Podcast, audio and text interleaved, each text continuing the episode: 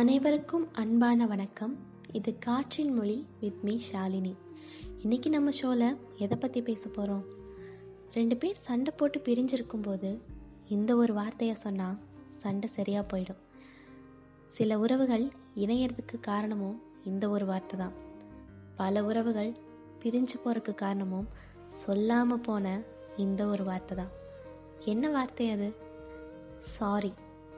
Sorry அப்படிங்கிற ஒரு வேர்டில் எவ்வளோ வேல்யூஸ் இருக்குது எவ்வளோ இம்பார்ட்டன்ஸ் இருக்குது அதை பற்றி தான் இன்றைக்கி பேச போகிறோம் அண்ணன் தங்கச்சி அக்கா தம்பி இருக்கிற வீட்டிலெல்லாம் சண்டைக்கு பஞ்சமே இருக்காது.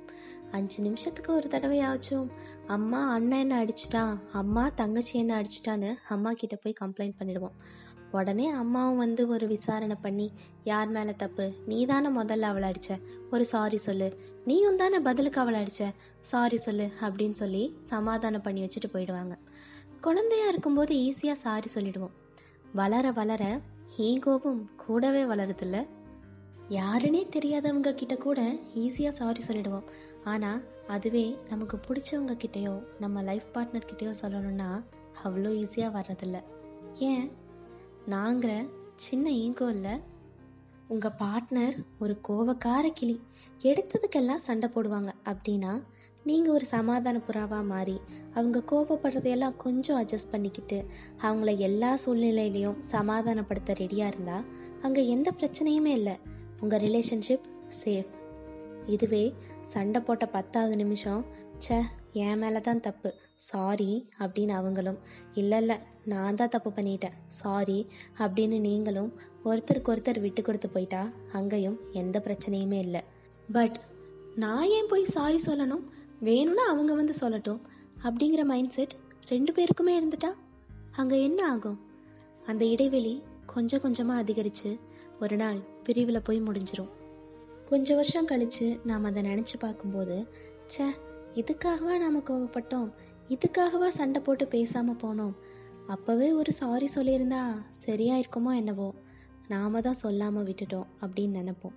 காலம் கடந்து யோசிச்சு அதில் என்ன யூஸ் இருக்குது இழந்தது மறுபடியும் கிடைக்குமா என்ன?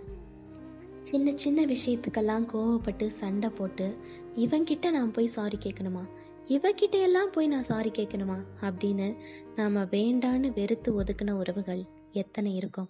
ஆனால் கொஞ்சம் யோசிச்சு பாருங்க. நீங்களே சண்டை போட்டிருந்தாலும் நீங்களே திட்டியிருந்தாலும் தப்பு செஞ்சது நீங்களாவே இருந்தாலும் என் மேலே தான் தப்பு சாரி அப்படின்னு உங்ககிட்ட வந்து கேட்குறவங்க எத்தனை பேர் இருக்காங்க? ஒரு பத்து பேர் இருப்பாங்களா? இல்லை இருபது பேர் இருக்காங்களா? அதுக்கெல்லாம் சான்ஸே இல்லைல்ல. ரொம்ப ரொம்ப கம்மியாக தான் இருப்பாங்க. ஆனால் அந்த மாதிரி உங்களுக்கு கிடைச்சவங்கள தயவு செஞ்சு மிஸ் பண்ணிடாதீங்க. அவங்களுக்கு நீங்கள் தான் முக்கியம். அவங்களோட ஈகோ இல்லை. ஒரு நாள் சிரித்தேன் மறுநாள் வெறுத்தேன். உனை நான் கொல்லாமல் கொன்று புதைத்தேனே. மன்னிப்பாயா? நான் உன்னை ரொம்ப கஷ்டப்படுத்தியிருக்கேன். அதுக்கெல்லாம் சாரி சொல்லணும்னு தோணுச்சு. அதனால தான் சொல்கிறேன் என்ன மன்னிச்சிரு. அப்படிங்கிற வார்த்தையெல்லாம் ஒரு ரிலேஷன்ஷிப் முடியும் போது தான் சொல்லுவோம். அந்த ஒரு வார்த்தையை முதல்லயே சொல்லியிருந்தா பிரிய வேண்டிய அவசியமே அங்கே வந்திருக்காதே. ஏன் சொல்லலை? சொல்ல தோணலை. நான் ஏன் இறங்கி போகணும்? அப்படிங்கிற ஈகோ. பிடிச்சவங்க கிட்ட அப்படி என்ன ஈகோ? ஈகோ பார்த்ததுனால என்ன கிடைச்சிருச்சு? அவங்களோட பிரிவு மட்டும்தானே? மன்னிக்கிற குணம் இருக்கிறவங்களுக்கு கேன்சர் அவ்வளோவா வராதுன்னு நான் சொல்லலைங்க. ரிசர்ச் பண்ணி கண்டுபிடிச்சிருக்காங்க. அதே மாதிரி அவங்களுக்கு பிளட் ப்ரெஷர் ஹார்ட் அட்டாக் எல்லாம் வர்றதுக்கான வாய்ப்பு ரொம்ப கம்மி. பழி மனசு எல்லா பக்கமும் தான் இருக்குது ஆனால் செஞ்சதை மன்னிச்சு ஏற்றுக்கிற மனசு எத்தனை பேர்கிட்ட இருக்குது மன்னிக்கிற ஒரு குணம் இருந்தால் போதும். வாழ்க்கையோட அழகான பக்கங்களை இன்னும் அதிகமாக பார்க்கலாம். இதே மாதிரி இன்னொரு ஷோவில் உங்களை வந்து மீட் பண்ணுறேன் இது காற்றின் மொழி வித் மீ ஷாலினி